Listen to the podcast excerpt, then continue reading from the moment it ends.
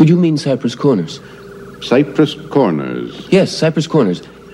Ethnic Agrarian Community, Biosphere AG3 of Earthship Ark. Earthship Ark. Examine tray before you containing numbered playback cylinders. Select cylinder 4-2. Place it in slot for brief history.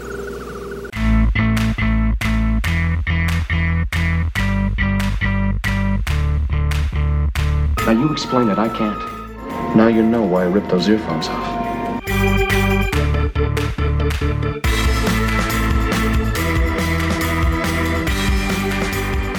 Hi again, everybody. It's time for another episode of the IWMP podcast. My name is Matthew Porter. And I'm Ian Porter. I'm his dad. He's my son, and we're we're heading for the end of the year now. A few days away, we're going to say farewell to 2020, and it's also time to wrap Um, up our. Oh, did I say 2020? You did.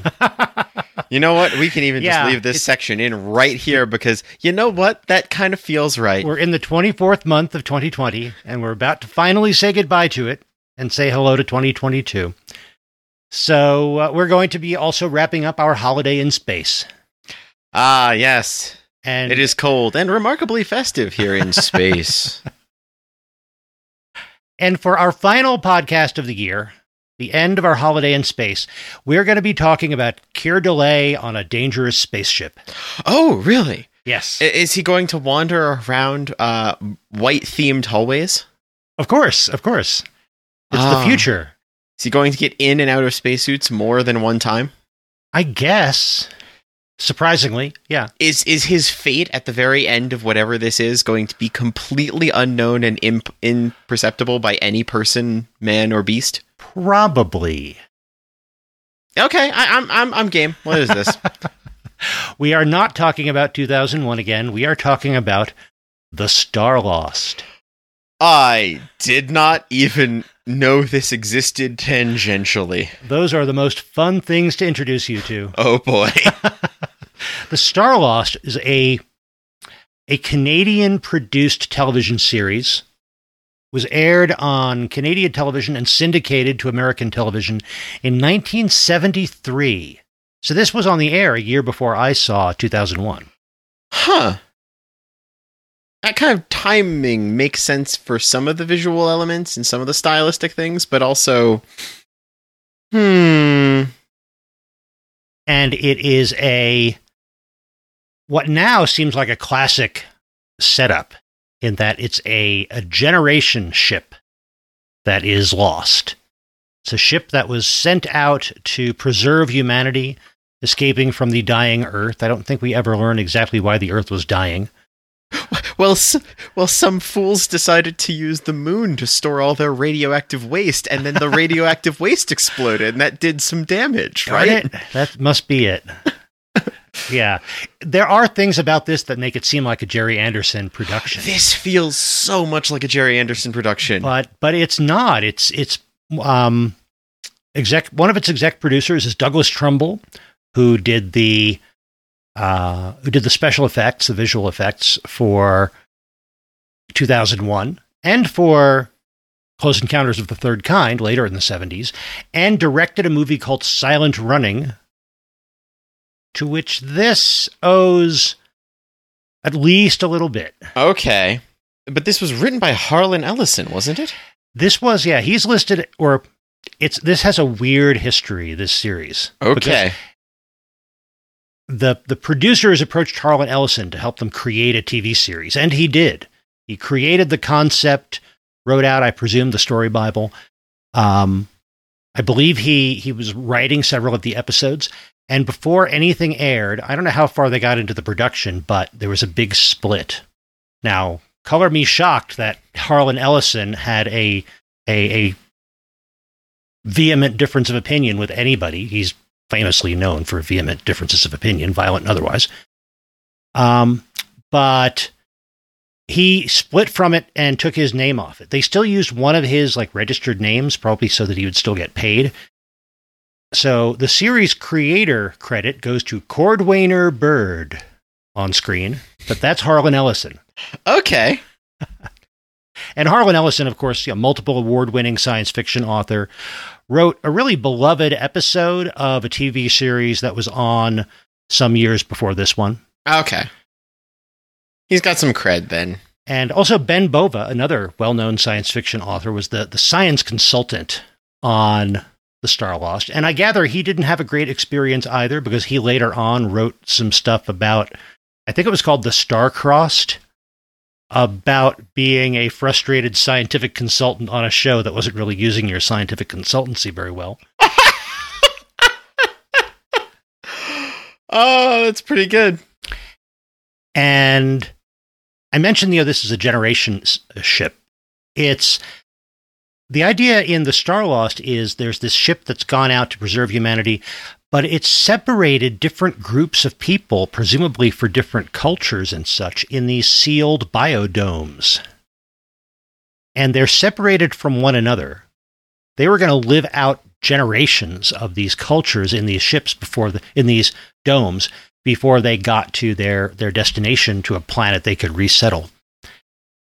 And uh, it's the trip has been going on even longer than it was planned to. It's because it's been off course for about 400 years. And we learn in the first episode that the the, the command crew is all dead, and the ship is on a collision course with a star, so it's not going to last more than another generation before it's destroyed. Anyway, It kind of it kind of sets up the the largest locked room mystery possible.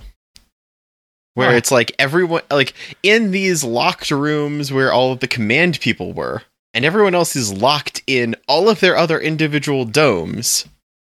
Something somehow killed the crew. And there's some element of like we've got to figure this out to it. Yeah, well, they they suggest at various points that it was some kind of an equipment failure or nuclear reactor failure, and there that of course has led to various mutations when it's convenient for the plot. But but yeah, there's no clear explanation as to why the crew is all dead, and the computer system, which is available for um, uh, for information and reference, and is very picky about language and is almost as useless as Siri. uh, is is is faulty and has gaps in what it has, what it what what kind of record tapes it's got. Yeah, Siri at least doesn't restart if you put if you take your hand off of the chair it's attached to. So that's kind of the the setup of of what's happening. But our story is following three young people who must save the Star Lost. Aha! So we've got Keir Dullea as Devon, Gay Rowan as Rachel, and Robin Ward as Garth. Oh, also William Osler as the, the the voice of the host computer, and also conveniently the opening narration explaining the the setup that I just explained. And our three young people are from a particular biodome, which is essentially the home of the space Amish. They were described later on at some point as like a simple midwestern community but we're talking really simple we're talking we're, we're talking space amish We're talking space Amish. There's no other way to describe this. It's you know, Garth actually sounds like there there's something about like I'm the blacksmith of the town. I'm here to do my thing. Why, yes, I get my metal by peeling it off the walls. We don't question it. It's like, oh, oh, what? Okay. yeah there's it's it's this agrarian community but the edges of this 50 square mile circle are you know extruded aluminum or titanium or whatever it's made of and half of their dwellings seem to be built out of these advanced materials and no one reacts to that. It's just the way things are. Which is just an interesting setup to start. and the leadership of this community they are the ones who can speak with the the, the computer voice. I forget what they even call it. I don't think Uh, the voice of the creator. the voice of the creator. That was it. They didn't come out and say god but the voice of the creator. And And again, that's just is part of their culture. And we then learn that the person in charge has been making up what he wants the creator to be saying and learned how to make his voice sound like the creator's voice.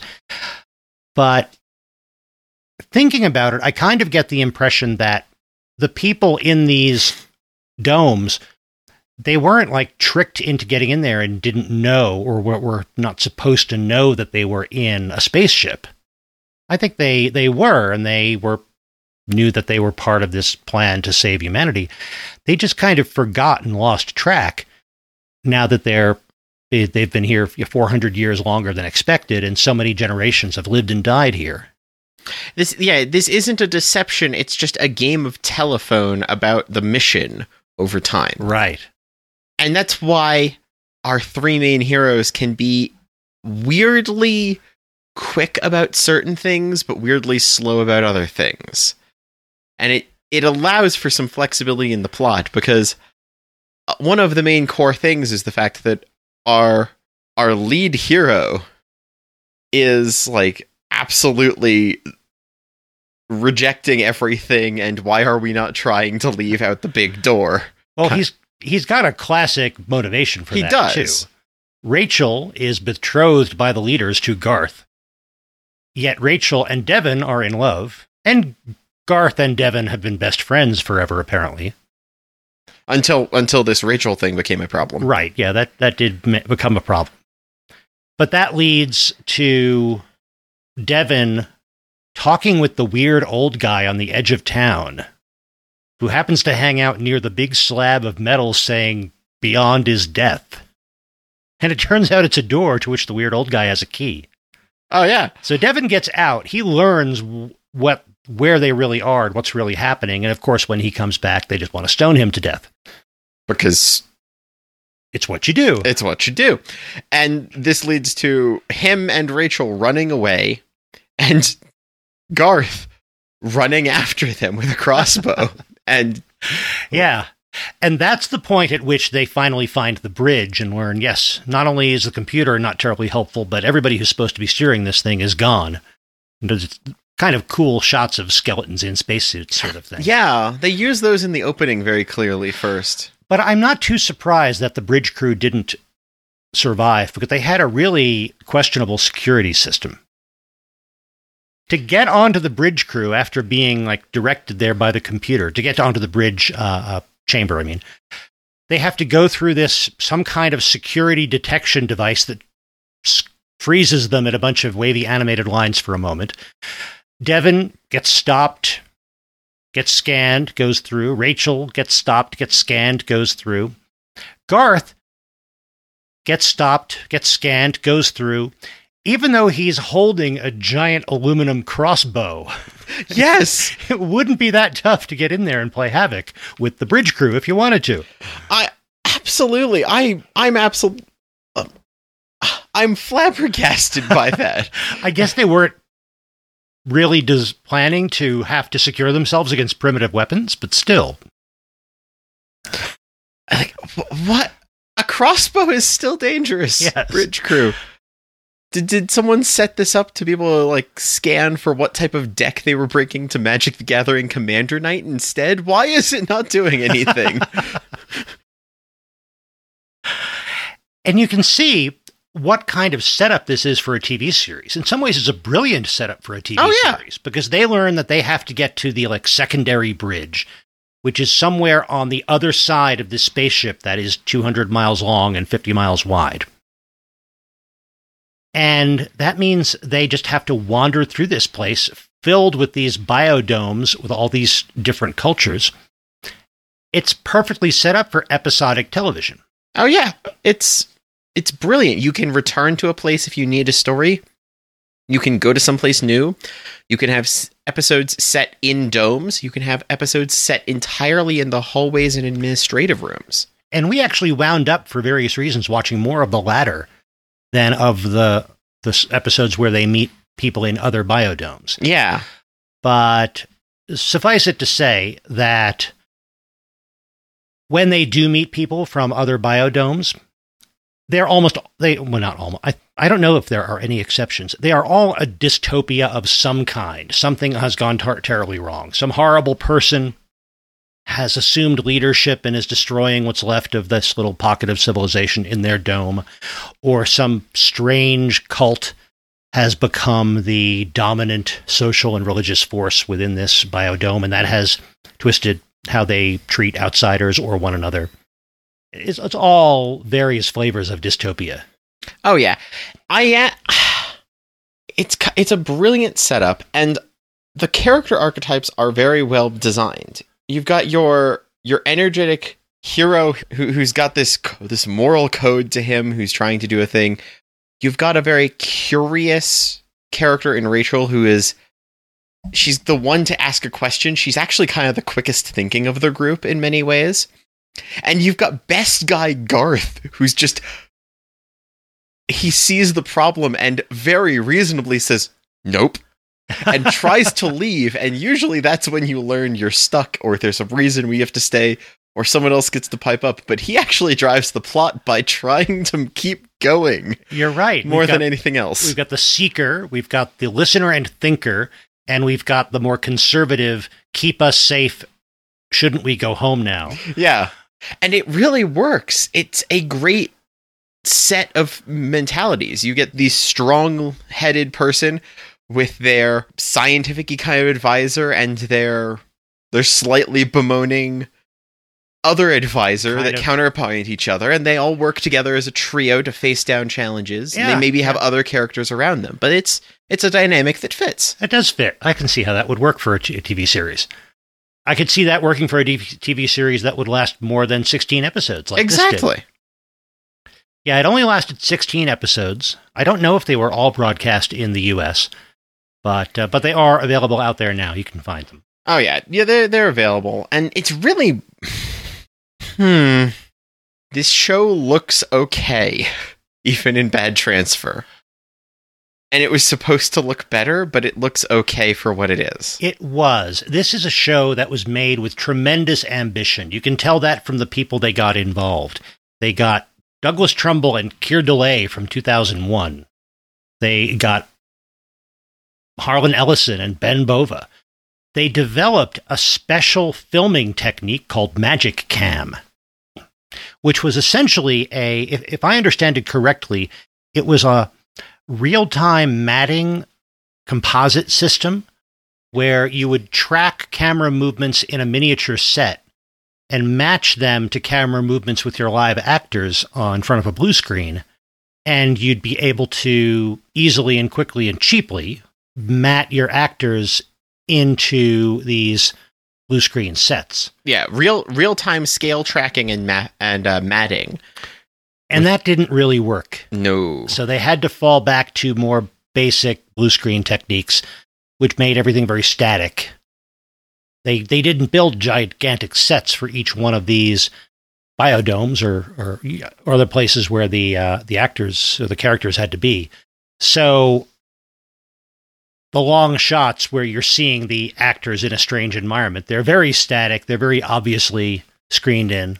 it does make a lot of the buildings and hallways they go through feel claustrophobic because it's filmed on a very tiny set and they've crammed in repeated pieces of wall and texture they can use. And it means there's something kind of submarine like about all these administrative buildings, except you'll get into like the command room and it's big and open and that's surprising. But you get into like the medical bay and it's this like three person shoulder to shoulder wide corridor and that kind of adds to this in some ways. Oh, that's a good point. The, those those constraints made them focus on these tight shots Yeah. and and over overload it with those tight shots that give it that claustrophobic feel. Yeah, I like that. It it could have if they'd intended it, they could have used that well. Instead, it's true about this show, but not the focus. Yeah. The way they use these blue screen effects, it reminded me quite a bit of Land of the Lost, it does. It has that kind of feel to it. where they did that for the the big uh, you know, prehistoric vistas. You would have Marshall, Will, and Holly screened in as the little characters in the foreground. We get some of that, and it because I grew up with that kind of TV, including this. that just is a style in my mind. And it says, oh, this is sci fi and fantasy television. Looks like this. So it, it triggers that receptiveness. It reminds me of the FMV point and click adventure games that I love. Oh. It's it reminds me of the things you see from Cyan with Myst and Riven and other series, or the various other things that are doing similar, where we are filming a person on a blue screen or a green screen so that we can then add them into this earlier developed CGI environment we've built. So we can add a character into this in, this thing you'll wander around in later. And that meant that I had my own connection, which made me not turn away at this visual style. But it says something that both of us have something it, it reminded us of. And I don't know if that's good because it means that this is generally relatable, even if we didn't have the same one, or if it just means the two of us have weird enough sets of media things this won't be disconcerting to watch in terms of severe green screen, blue screen shenanigans. One thing that does make this hard to watch now is the fact that they they put a very very little amount of story into a very long period of time for most of these episodes it seems to me. You could get a probably a pretty tight half hour TV episode with what they use to fill an hour long TV episode. Absolutely, except for one or two examples where they somehow pack double the amount of episode into the size they put in because they just move so quickly. When Oh, things happen, things happen. And then there's a whole lot of nothing happening in between. Yeah, that's what I'm saying. If they trimmed out the nothing, they'd have a really tight Yeah. story. Are there any that you're thinking of that really you thought the pace was we good? watched we watched a a two episode like connected pair. Oh, right. And this was an example of how they decided that this terrific premise we just described wasn't enough, so they had to bring in outside characters from uh, from elsewhere. And so, like, after doing an entire series of, you know, the adventure around stories, they've got one episode where suddenly there's an, a crash and there's a breach in one of the rooms, and there is a ship that's arrived. And in it is Oro the alien, who actually is, like, important, it seems. Oro the alien, played by Walter Koenig, another connection to Land of the Lost. He wrote an episode of Land of the Lost. Oh, he did. Yeah. yeah. And later on, he was in Babylon 5 for a season or so. And uh-huh. before this, like in the late 60s, he was in another TV series. Oh, yeah, he was in. Moderation of language is essential in proximity of robot. Sorry. Like I said, he was on some other TV series in the late 60s. Yeah. He's Okay. probably- yeah. Maybe Absolutely. he's best known for that. I think they also made some movies. Yeah. But he's in two episodes of uh, The Star Lost as Oro. He's an alien from the planet XR who crashed into the the Earth ship Ark on a on a reconnaissance mission. Had to get back home, and then later he comes back because they've decided, oh, this Earth ship Ark looks valuable. Let's bring it back to XR, and who cares about the people inside? You salvaged how much how much of what from a single room to repair your spaceship, and this thing was how big? Get it. so there's a lot of like interesting little hooks. This is almost a show made of nothing but story hooks.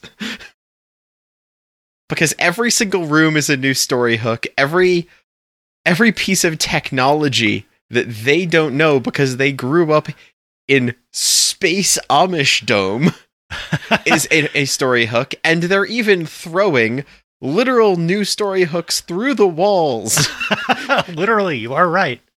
and so it's like there every episode is going to almost feel like a brand new thing, and it's also going to be exactly the pacing you're getting from everything else stretched out and also somehow cramped into a small room and they just keep going And sometimes the writing seems to me like it was not very well thought through or was extremely rushed. yeah Like- it's it, it feels dumbed down in some ways and unnecessarily complicated sometimes. I mean, the the the second of the Oro episodes, yeah it ends with this competition between Devon and Oro as to who should be allowed to lead and who should be commanding the Earthship Ark. And it is it's literally debate team to the death. Yeah, and, and they and they, they spring this on you nine minutes before the episode ends. Of by the way, electrifying force fields that kill whoever loses the debate match. Oh, what? So they're going to debate to debate. They're going to be judged by the the, the robot Tau Zeta, who's hap- they happen to discover in this episode. And whoever loses dies. Whoever wins gets to command Earthship. Okay. I don't know what to think about this because like they had so much time they didn't use getting to this like let's let's literally have our moral quandary spelled out between the two of us then give it arbitrary values and then point out the values are arbitrary and everyone kind of leaves as enemies this is it's wild although interestingly enough that episode made me realize something i've been seeing throughout the rest of the series in the episodes we'd seen up to this point Yeah. this show does have consistency. This show has a consistent evolution of our main characters, though, which I didn't expect to see. Yeah. In a show that is so episodically jumping around, they leave in the first episode from their home dressed in these plain, like cotton sackcloth clothes that are stereotypical of where they are from. But as we watch, they learn the things throughout the ship and they start getting more used to living on the ship instead of just in their agrarian environment. And you watch as everything they're wearing gets fitted a little better as they start replacing their like tie off leather belts with the strapped belt with velcro from the uniforms of the staff and crew. You see them figuring out how to, and then being rather swift at taking on and off hazmat suits and evac suits when they're going through areas that are dangerous. You're literally getting to see these people learn how to survive in the ship and live on the ship. And there's something simultaneously really cool and compelling about that because it's subtle. There's also something that thanks to the costuming and the way these people then are presenting themselves, feels a little bit like they walked into this Target as customers and somehow have picked up a supervisor shift before they've left the building, because they almost seem. They almost seem to be accruing authority at a rate that does not make sense, even for the for the length of time of the episodes.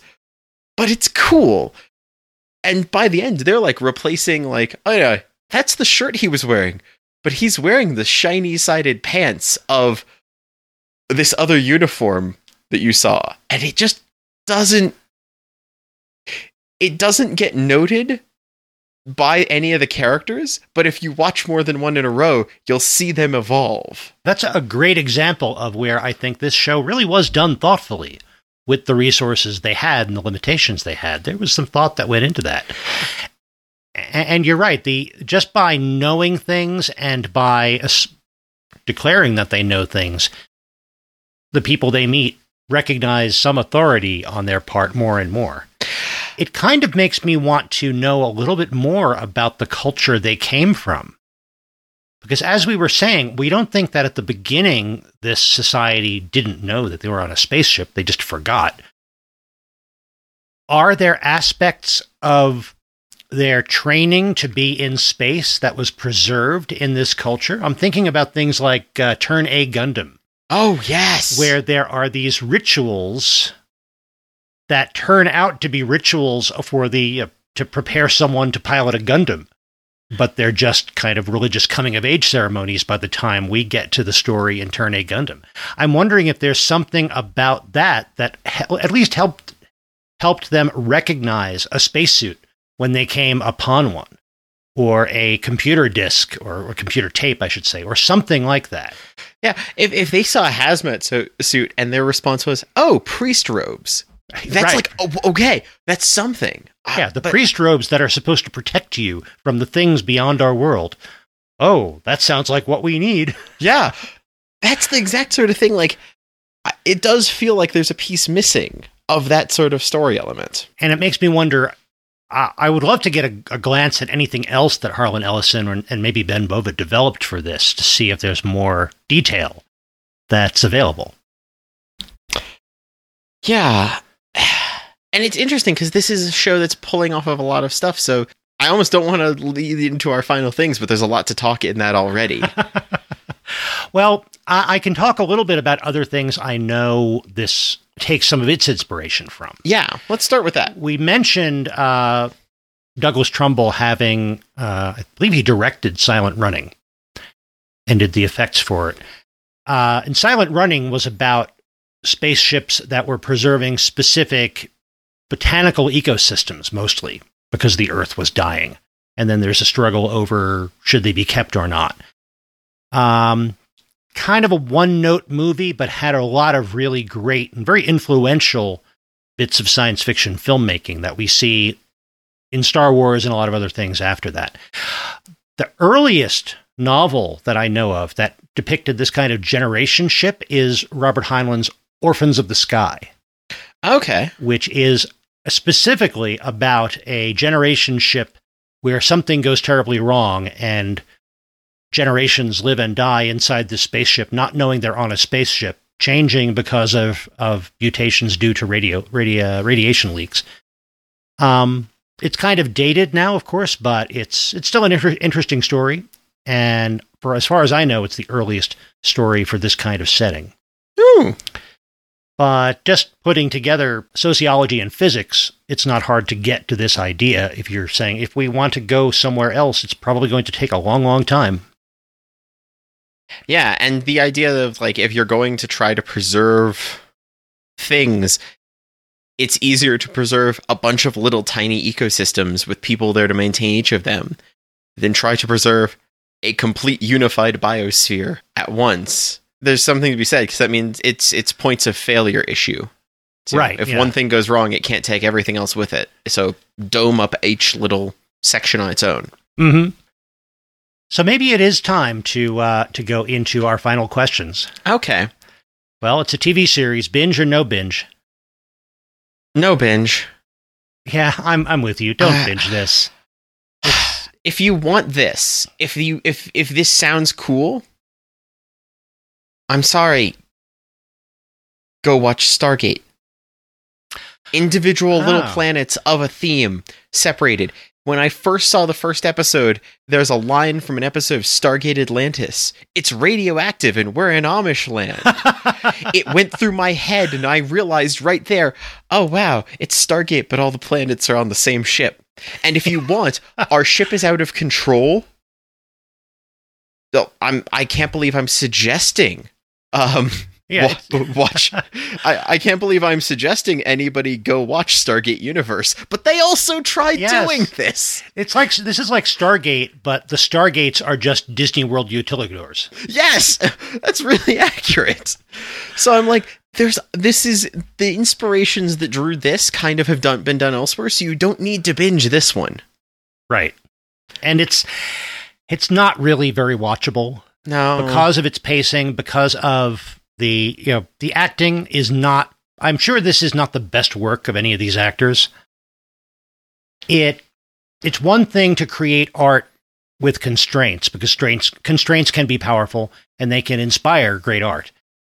It's another thing when the constraints just keep preventing you from what doing what you were trying to do, and that's the impression I get here is that they had grand ideas and they never quite came to terms with the fact that they couldn't execute those grand ideas, and their attempt to do so is not very watchable.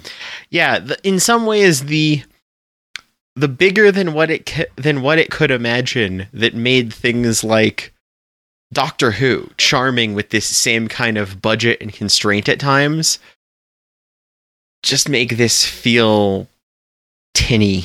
Yeah. It is kind of 70s Doctor Who ish in some ways, Mm-hmm. but if they had thoughtfully scaled back their plans and used production techniques more like Doctor Who, it might have turned out better. Exactly. Although, if you are going to binge it, uh, send me the uh, the abridged edit you build where Garth is the hero more. because uh, that that that'd be kind of fun. Garth is a cool character. Garth is fun. There's one thing I noticed about his behavior in this. Yes. They they meet a lot of people who actually know what they're doing, and they're Oh, yeah. scientists on the the Ark and things. And in a couple of episodes, I noticed that Garth will kind of watch someone at a computer console pushing buttons. And then when the person steps away to, or turns their attention to something else, Garth will go over to the place where they were and start pushing buttons. Usually it's, the same buttons. Yeah, it's like it's like he's a child watching what someone is doing and then trying to replicate it. And it's it's both fascinating, it's adorable. It's well, yeah, he's the blacksmith. He's going to be paying attention to the hardware and the way people interact with it. I don't know if it's just it was not terribly well thought out blocking or is it just supremely well thought out directing and acting choices. But I love those little bits. I now I started watching for them as we watched this series because oh, Garth is playing with another toy because he saw someone else do it. There's something in my mind where I can just very clearly picture like Garth and like all of them talking with someone and the person they're talking with like buying something from a vending machine. You know, put in 3 quarters, hit this button, this button, and out pops my can of soda and I keep talking while I open it up and drink it.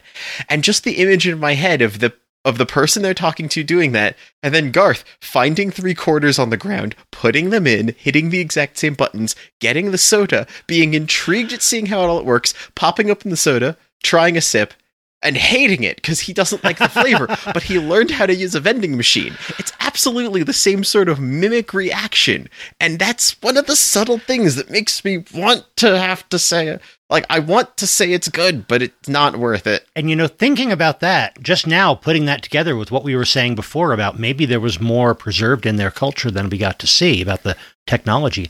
Maybe it is the, the effect that their culture was one in which the machines we interact with are objects of ritual.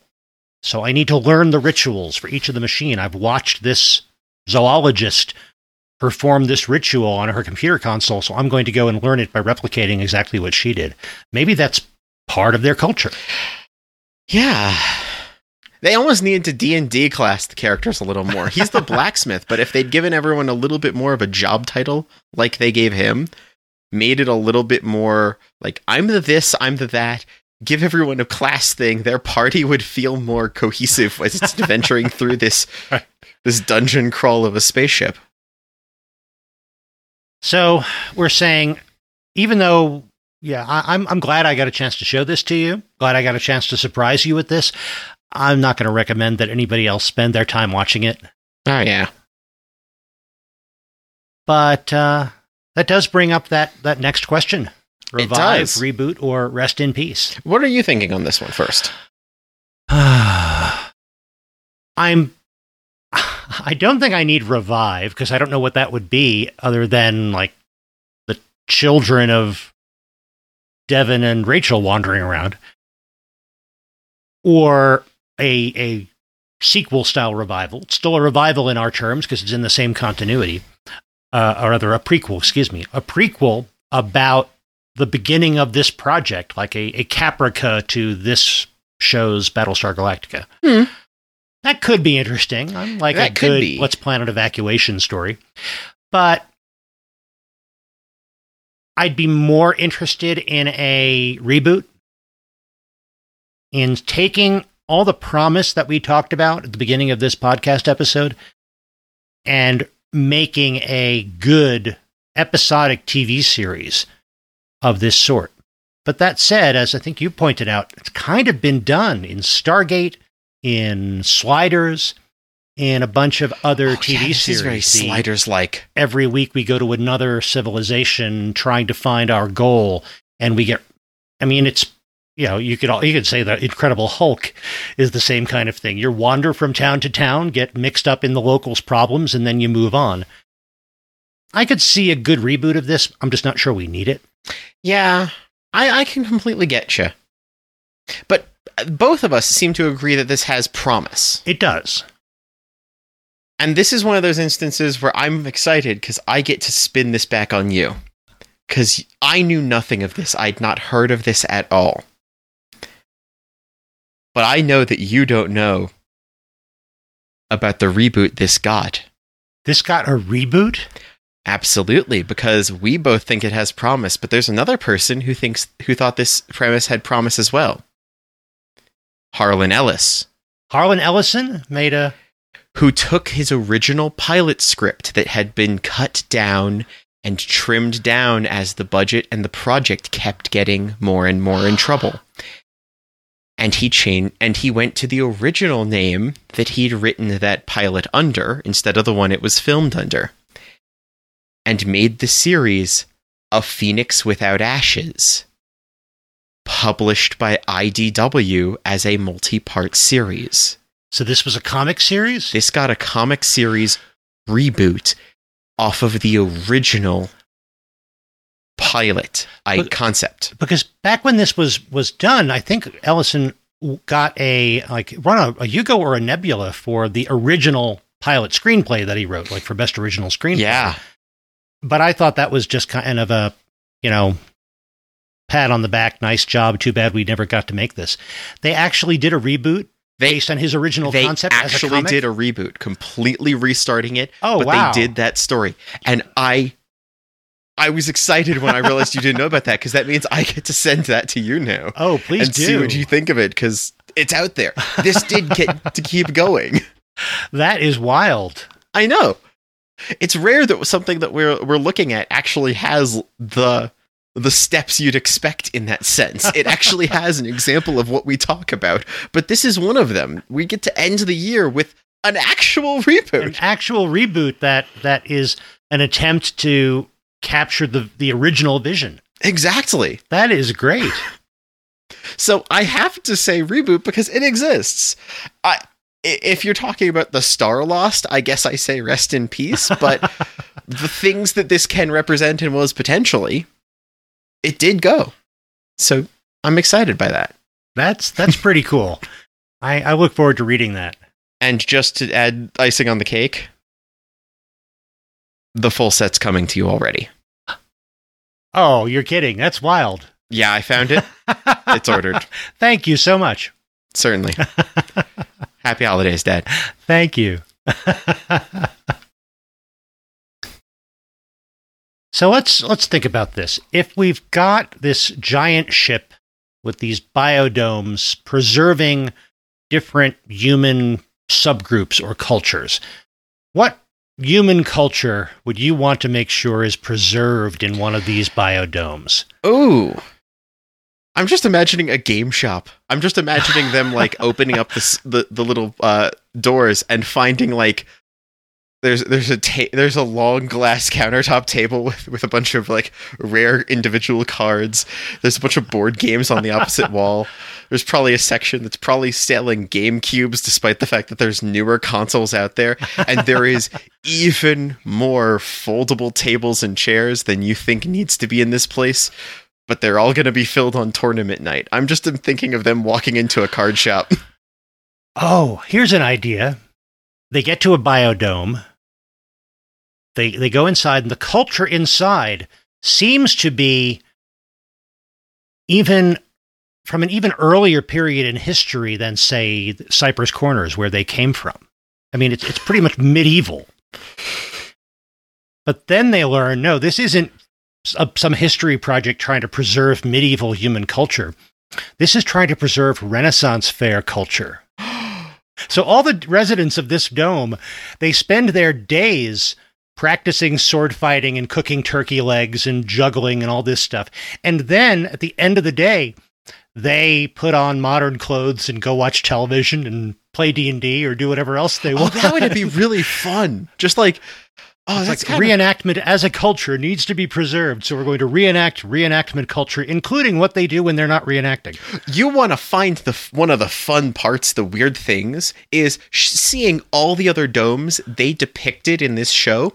That's like finding the Sardaukar of this place because these are the ones that even if they're just practicing with foam practice weapons they all have sword training if the if, if the three of them needed to raid another dome the chances that that army would be their best bet are so high it's silly. we saw an episode where there was nothing but beekeepers. That was a really weird episode. Yeah, like they devoted an entire dome to the zoology, and it was this subset of entomology that dealt with bees. Like, do you really have that many domes? I I I, I filled in all of the really slow places with with that one clip that the internet loves. Special guest star Nicolas Cage. Special guest star Nicolas Cage, I guess. It's oh no, not the bees. Anyway, So yeah, I think it is time to let the Earthship Ark continue on its journey. Hopefully, not crash into any stars. yeah, did they actually ever deal with that? I don't think so. I don't think that this ended in a very satisfying.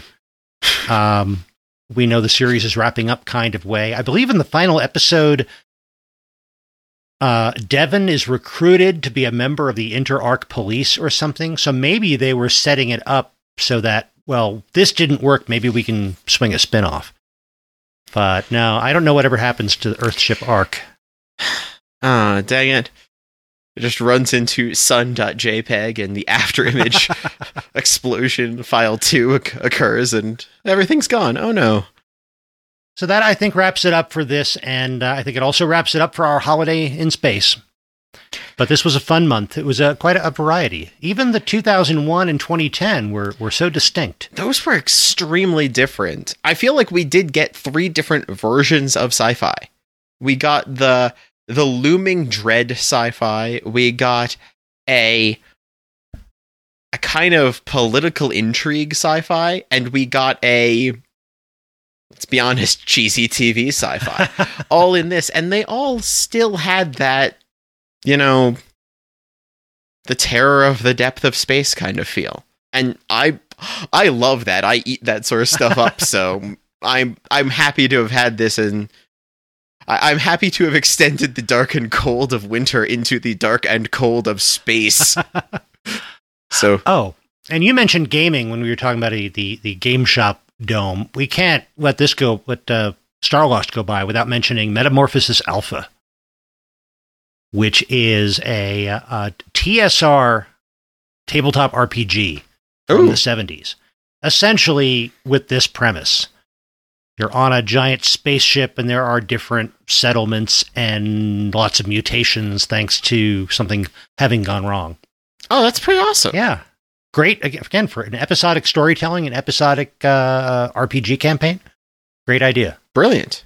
But we'll be back in, uh, in a couple of weeks next year with uh, more tales of media from the 20th century. Thank you very much for being with us all year. Thank you very much for being with us for now more than three years. Absolutely. And uh, we really appreciate your downloading. We really appreciate your letting your friends know about this or going on to the uh, onto Apple Podcasts and leaving us a review. We'd really appreciate that. That's the best way for other people to learn about the podcast. And for the few of you who are out there supporting us on the Patreon and such, we're very grateful your, to your support as well. And thank you for helping us keep this going. In the meantime, uh, what dome can they find you in, Dad? oh, that designation is by Matthew Porter. So you can find me at bymatthewporter.com. You can find me on Twitter as by Matthew Porter. And bymatthewporter.com will have links to anywhere else you might be able to find me. Ian, where can people find you? I can be found on Twitter as Item Crafting, on Twitch as Item Crafting Live, and at itemcrafting.com. And you can find the podcast on Twitter as IMMPcast. And you can find us online at immproject.com. That's where you'll find all of our past episodes and where you'll find links to our Patreon, to our shop, to our Discord, our contact page, and uh, anything else you might want to find out about us. And by all means, let us know. What did you think of the Starlost? What kind of uh, culture would you like to see preserved in one of these biodomes? And uh, we'd love to hear what you think about it. In the meantime, go find something new to watch.